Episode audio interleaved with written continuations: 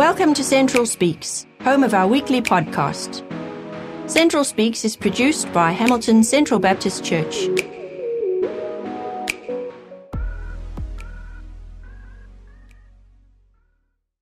In, in, a country like New Zealand, Canadian geese don't get the same kind of you know, high powered press coverage like they do in uh, North America. But, but there's a lot that we humans can learn from migrating Canadian geese.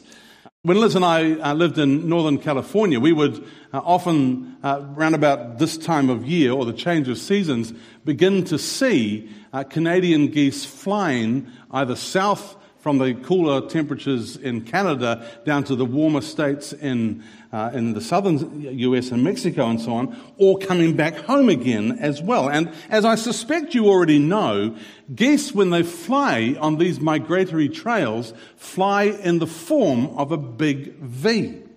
And again, as I suspect many of you will know, ornithologists have actually studied the habits of migrating geese and they've discovered, discovered a number of unique features uh, about their practice of mutual cooperation. For instance, when they fly in these massive V formations, they are actually following a deliberate strategy. Uh, as the front goose at the apex of the V flaps its wings, it creates uplift or an updraft for the two birds that are flying immediately behind it, uh, meaning less resistance, easier flying. And then the same thing happens uh, throughout the V in stages as the bird in front creates uplift for the birds behind. And, and scientists have calculated that uh, migrating geese like this can fly 71% further distance than geese that are flying on their own. When a goose, for whatever reason, falls out of formation, it immediately feels the drag of going it alone and quickly gets back into formation, uh, taking advantage of the uplifting power of the bird in front. In other, in other words, flying solo and being individualistic is harder than working together. They also appear to have a form of shared leadership. For when the lead goose gets tired of being the one at the apex of the V, uh, it falls back to the back of the V, and another goose immediately goes up and takes the lead, and they share the leadership responsibility. Then apparently there's a whole strategy that they have for encouragement. For geese from behind honk encouragement to those that are up ahead of them in order to motivate them to keep up their speed. Those who lead are motivated and buoyed by those who follow and cheer them on. But more than that, they also have this highly developed form of pastoral support. For when a goose is sick or wounded and can't keep up with the rest of the geese, uh, two other geese fall out of formation with it and they follow it down to the ground where they help protect it. And then, when a sick or a wounded goose is able to travel again, it links up with the next passing gaggle of geese.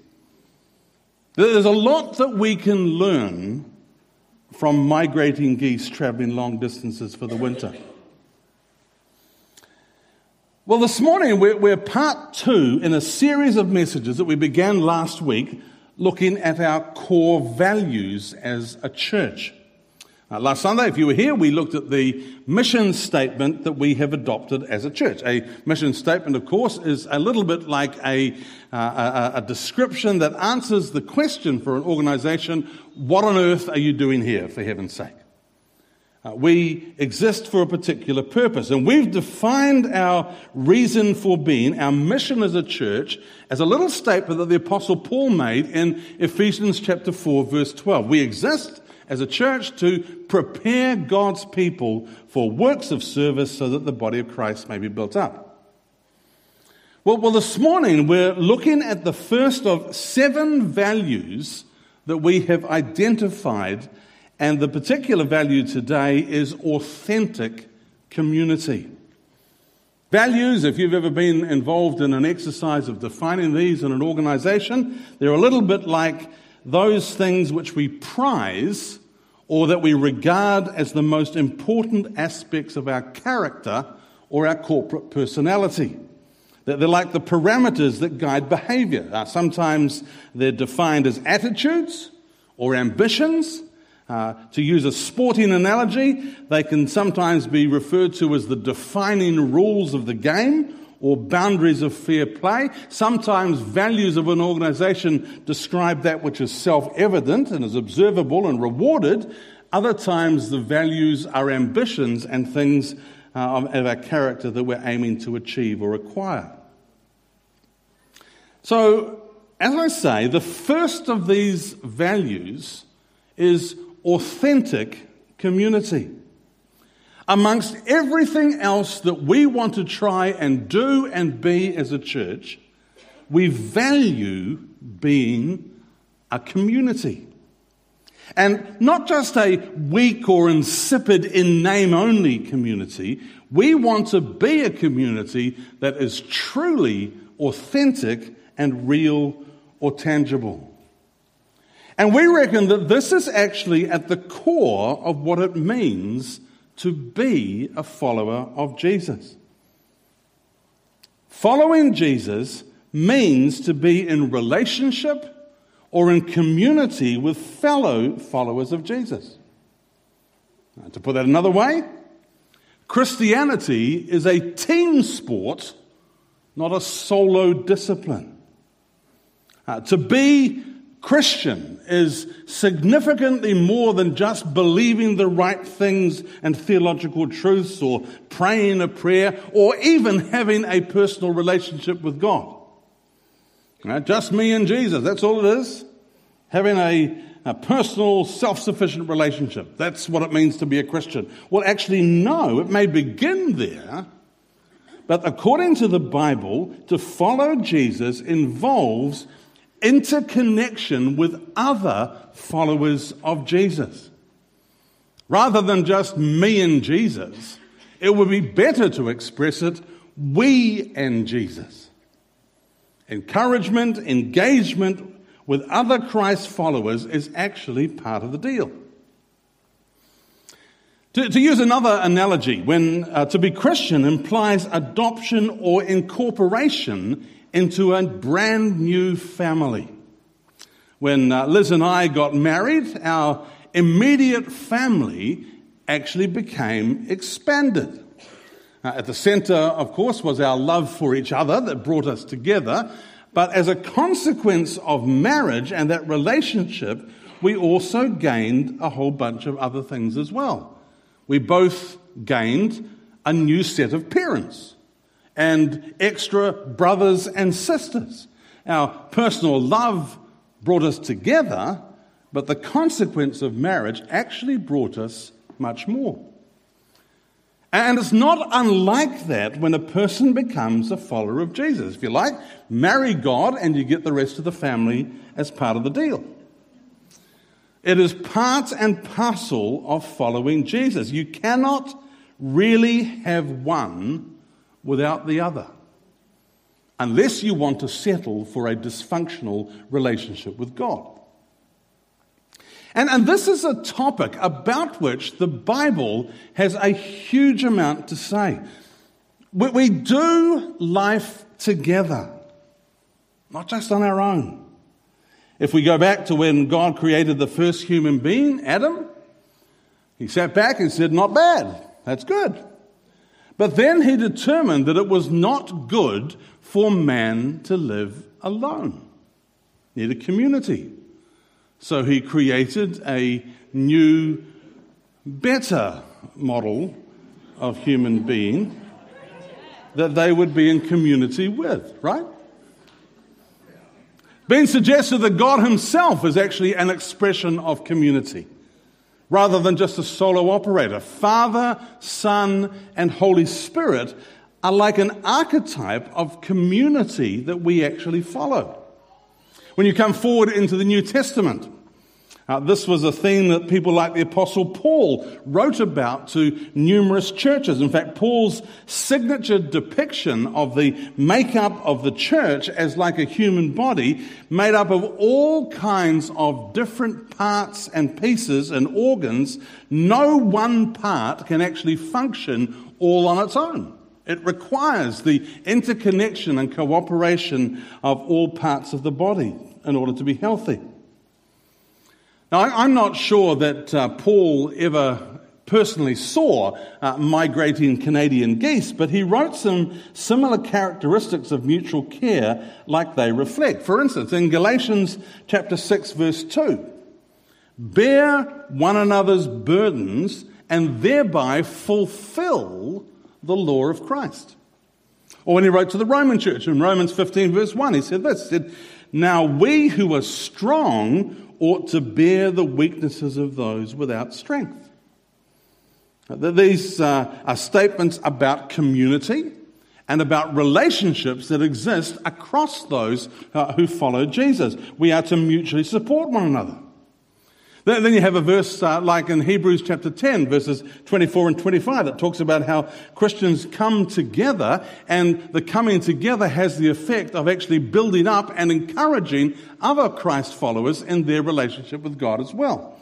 Uh, we're not to neglect that. Apparently, in some days, uh, in, in some, for some communities in Paul, in the, the writer to the book of Hebrews time, there were some Christians that were downplaying the value, the importance of gathering together. And he wrote and said, do not neglect coming together as some are in the habit of doing. Then in Proverbs 27 verse 17, as iron sharpens iron, so one man sharpens another. Together we keep each other sharp. And, there are literally heaps and heaps of other references and descriptions of this concept of being in community that the Bible describes. But there is one particular passage that actually inspires me more than any other. I, I think it's a fabulous description of what an authentic community of believers might look like. In fact, some have suggested this was an example of the Christian church in its purest form. It's a description of the very first Christian community of Christ followers. The members and leaders of this church included people who had been eyewitnesses personally to the ministry of Jesus. So you kind of think that they might actually have the good oil in terms of what the intent of Jesus was for those who followed him. They had uh, seen his miracles with their own eyes. They had heard him teach and describe the nature of the kingdom of heaven with their own ears. And at the end of Acts chapter 2, there's a little window through which we can look in and see what Christian relationships and community looked like at the very beginnings of the church. Here's what it says in Acts 2, starting at verse 42. They devoted themselves to the apostles' teaching and to fellowship, to the breaking of bread and to prayer. Everyone was filled with awe at the many wonders and signs performed by the apostles. All the believers were together and had everything in common. They sold property and possessions to give to anyone who had need, and every day they continued to meet together in the temple courts.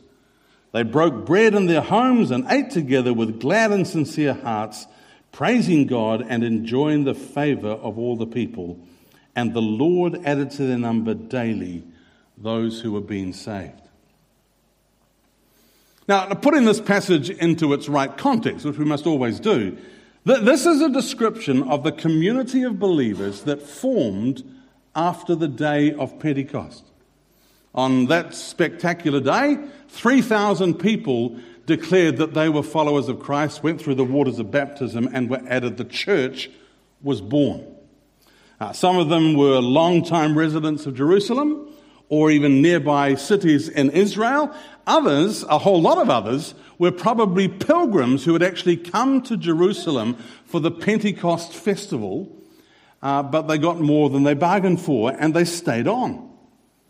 And this little description of what it was like to be a part of this fledgling new community of believers has inspired generations of the church over the centuries.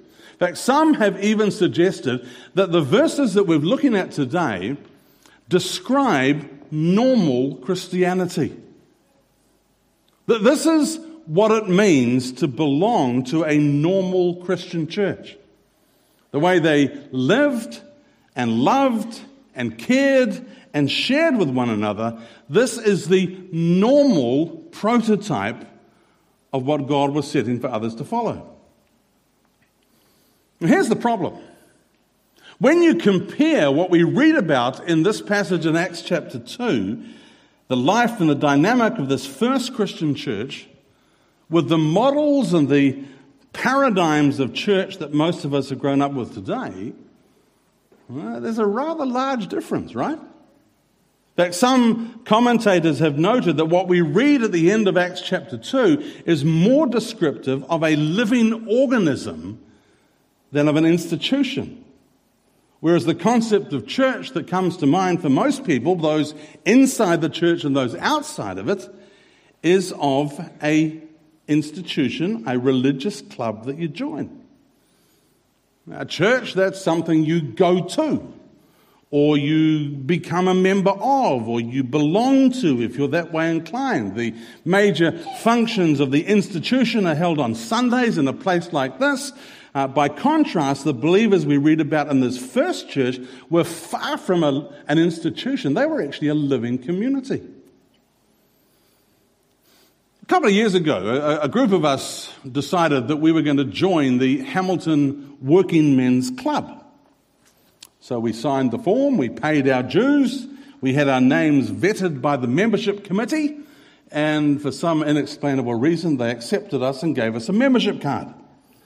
As a member of the club, we have access now, whenever we want it, to the restaurant, the sports facilities, other mutual benefits for those who are members of the club. When we married off our daughter last year, as a member of the Hamilton Working Men's Club, I was able to hire the champagne flutes at a much cheaper rate than if I went to hire Paul.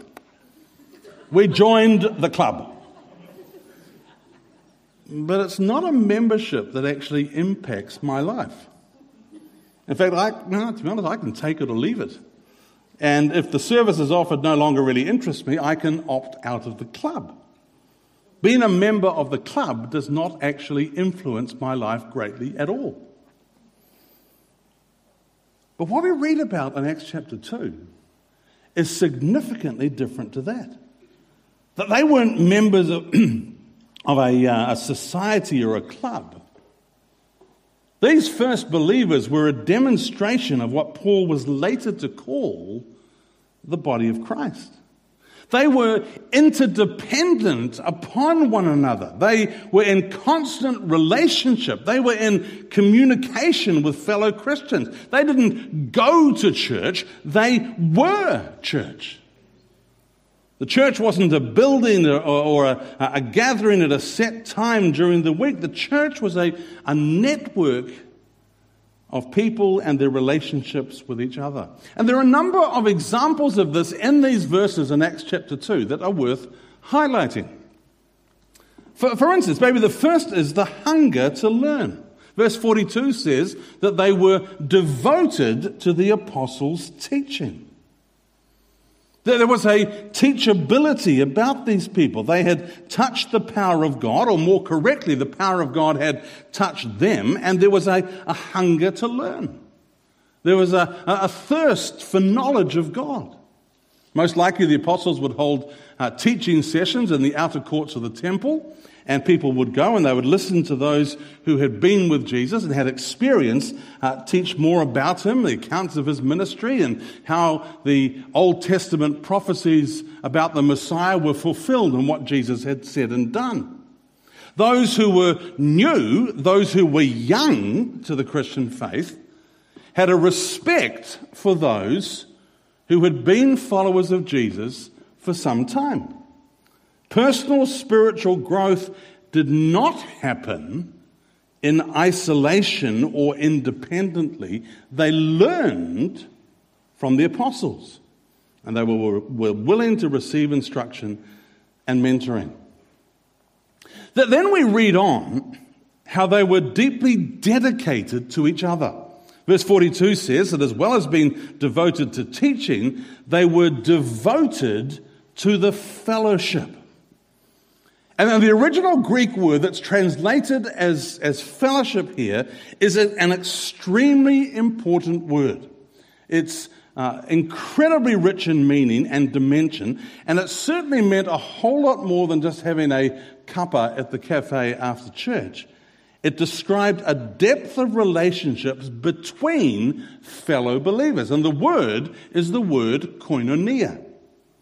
And koinonia is not actually easy to translate into English. Sometimes it's represented by the word fellowship, sometimes as community, sometimes as togetherness or commonality or sharing things in common. It describes the kind of together sharing relationships with those that these new believers had with each other.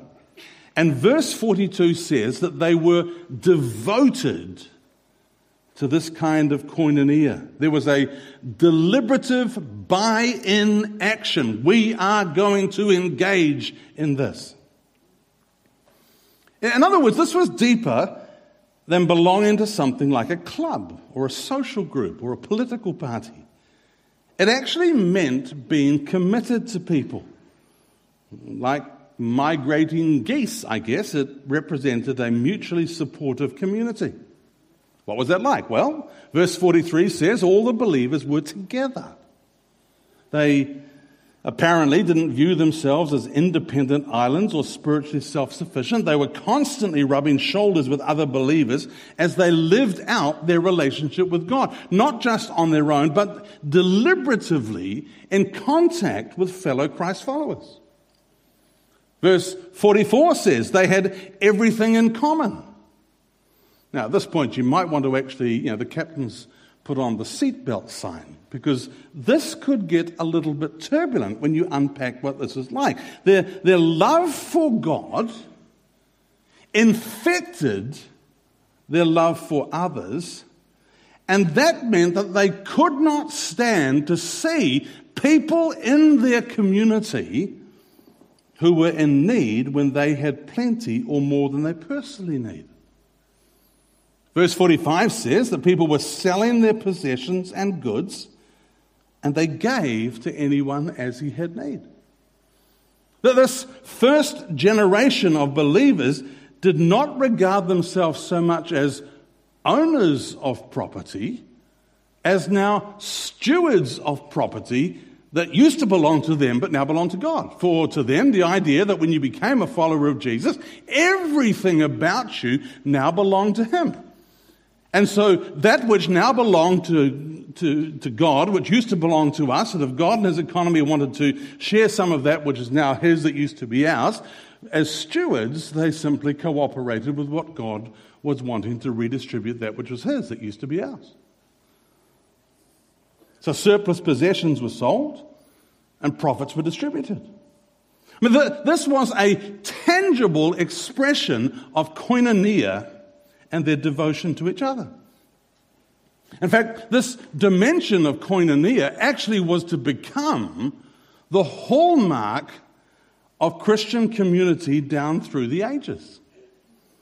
What's described in Acts chapter 2, for instance, is not an isolated instance that just happened at one period of time. You go two chapters on to Acts chapter 4, at the end of that chapter, you read something similar. There were no needy persons, Acts 4.34, among them. From time, for from time to time, those who owned land or houses sold them, brought the money from the sales and put it at the apostles' feet, and it was distributed to anyone who had need. You go forward another couple of chapters to Acts chapter 6. And the whole idea of wealth sharing had developed by then into a ministry toward widows in the church who couldn't support themselves. A little while further on in the book of Acts, you read about churches in different parts of the world all agreeing to take up a special offering over a period of time to help the Jerusalem church, which had an amazing ministry uh, in, its, in, the province of Judea, uh, where there had been a massive famine.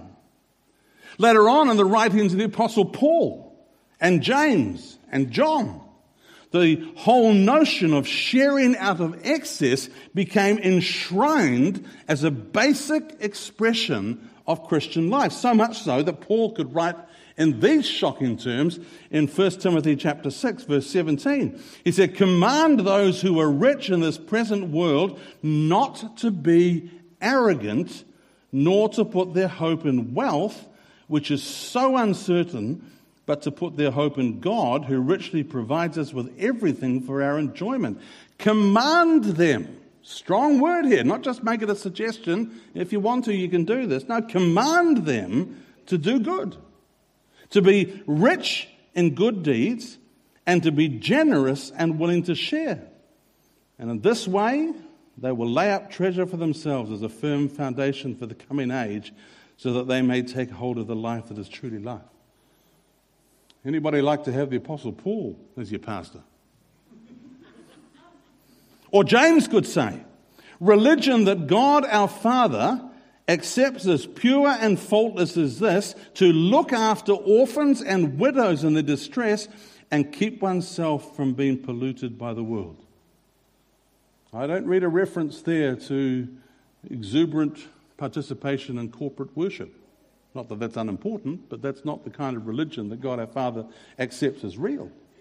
The kind of religion that God our Father accepts as real, tangible, is when we actually care for those who are in need. Now, to be Christian in the first church was a whole lot more than just believing the right things. It also meant doing the right things, and particularly by those in need that we're capable of helping. Then another expression of this koinonia was their repetitive hospitality uh, particularly in each other's homes. Verse 46 says, Every day they continued to meet together in the temple courts. They broke bread in their homes and ate together with glad and sincere hearts.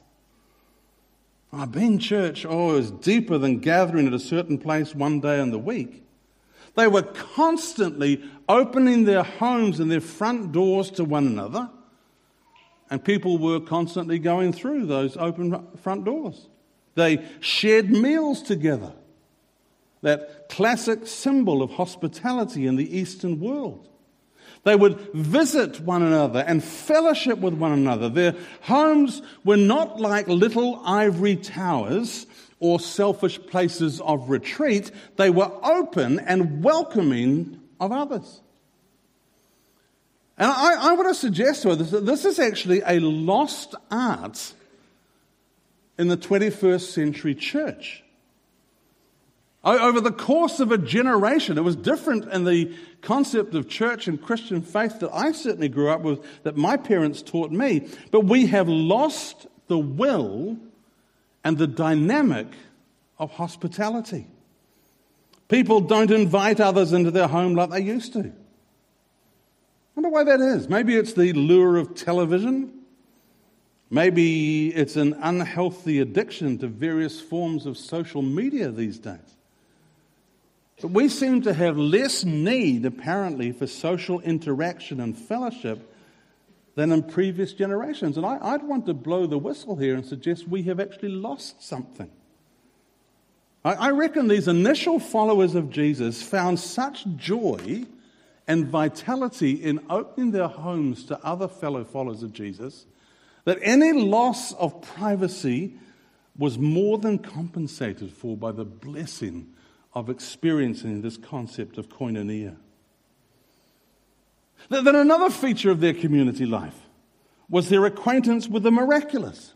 Verse 43 says that everyone was filled with awe and many wonders and miraculous signs were done by the apostles.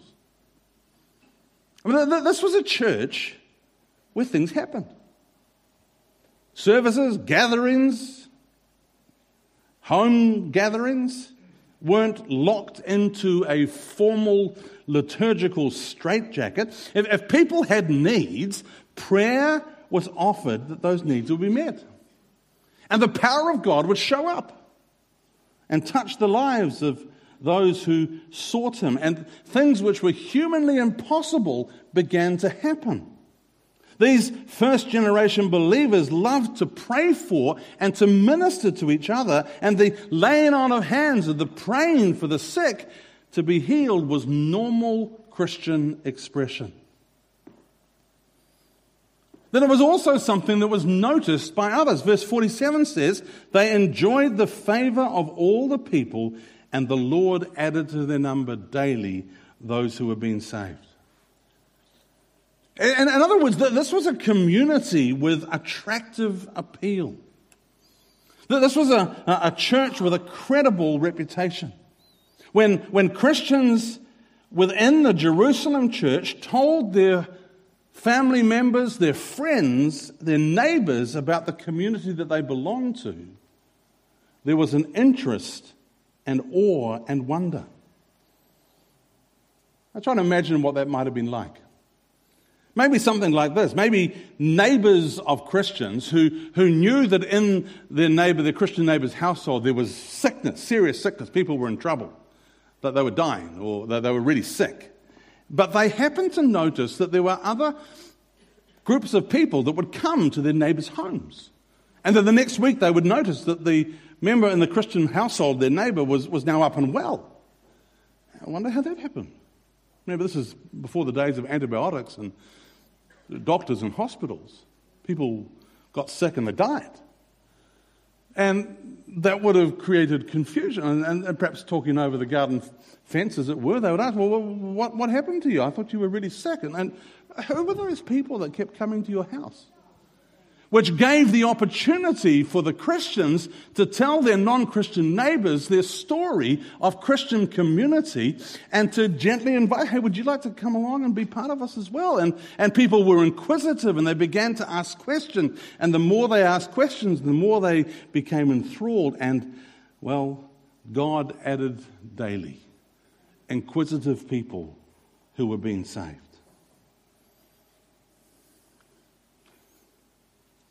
What does this all mean for us then in 2020? Now, here's a question to take away and consider Is what we read about in the Bible purely historical information about a time in the past? Or is it more of a blueprint and a prescription for the future? And if we think, I suspect most of us would, that it's the latter,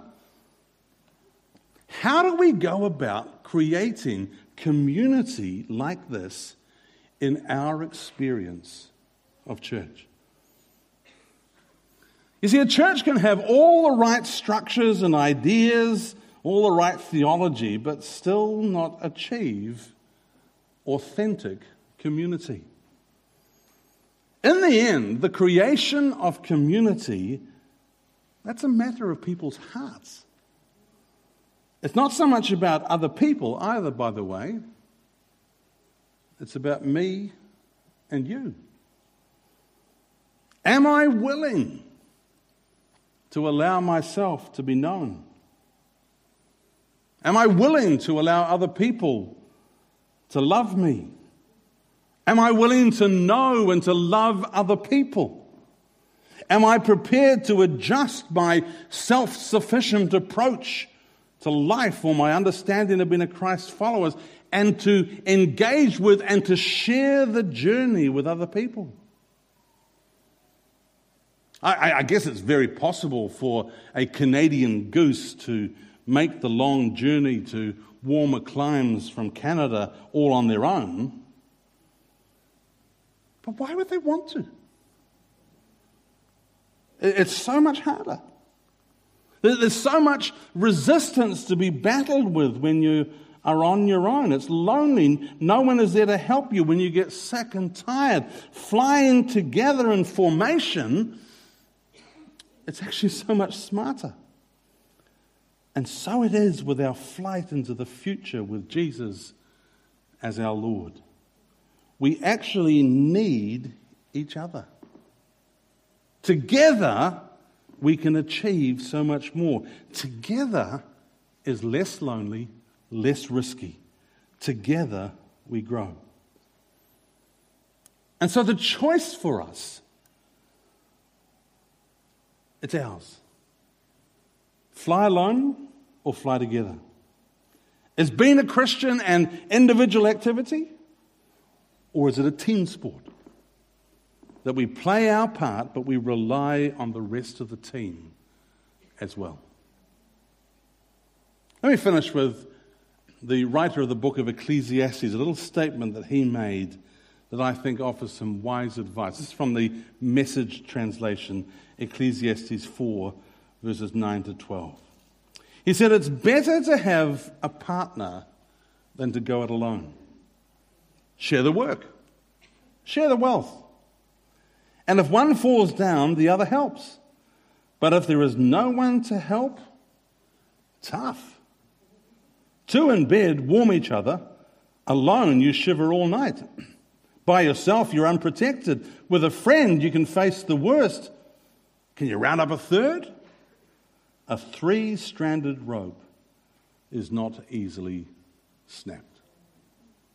Friends, we are in this together. Let's pray.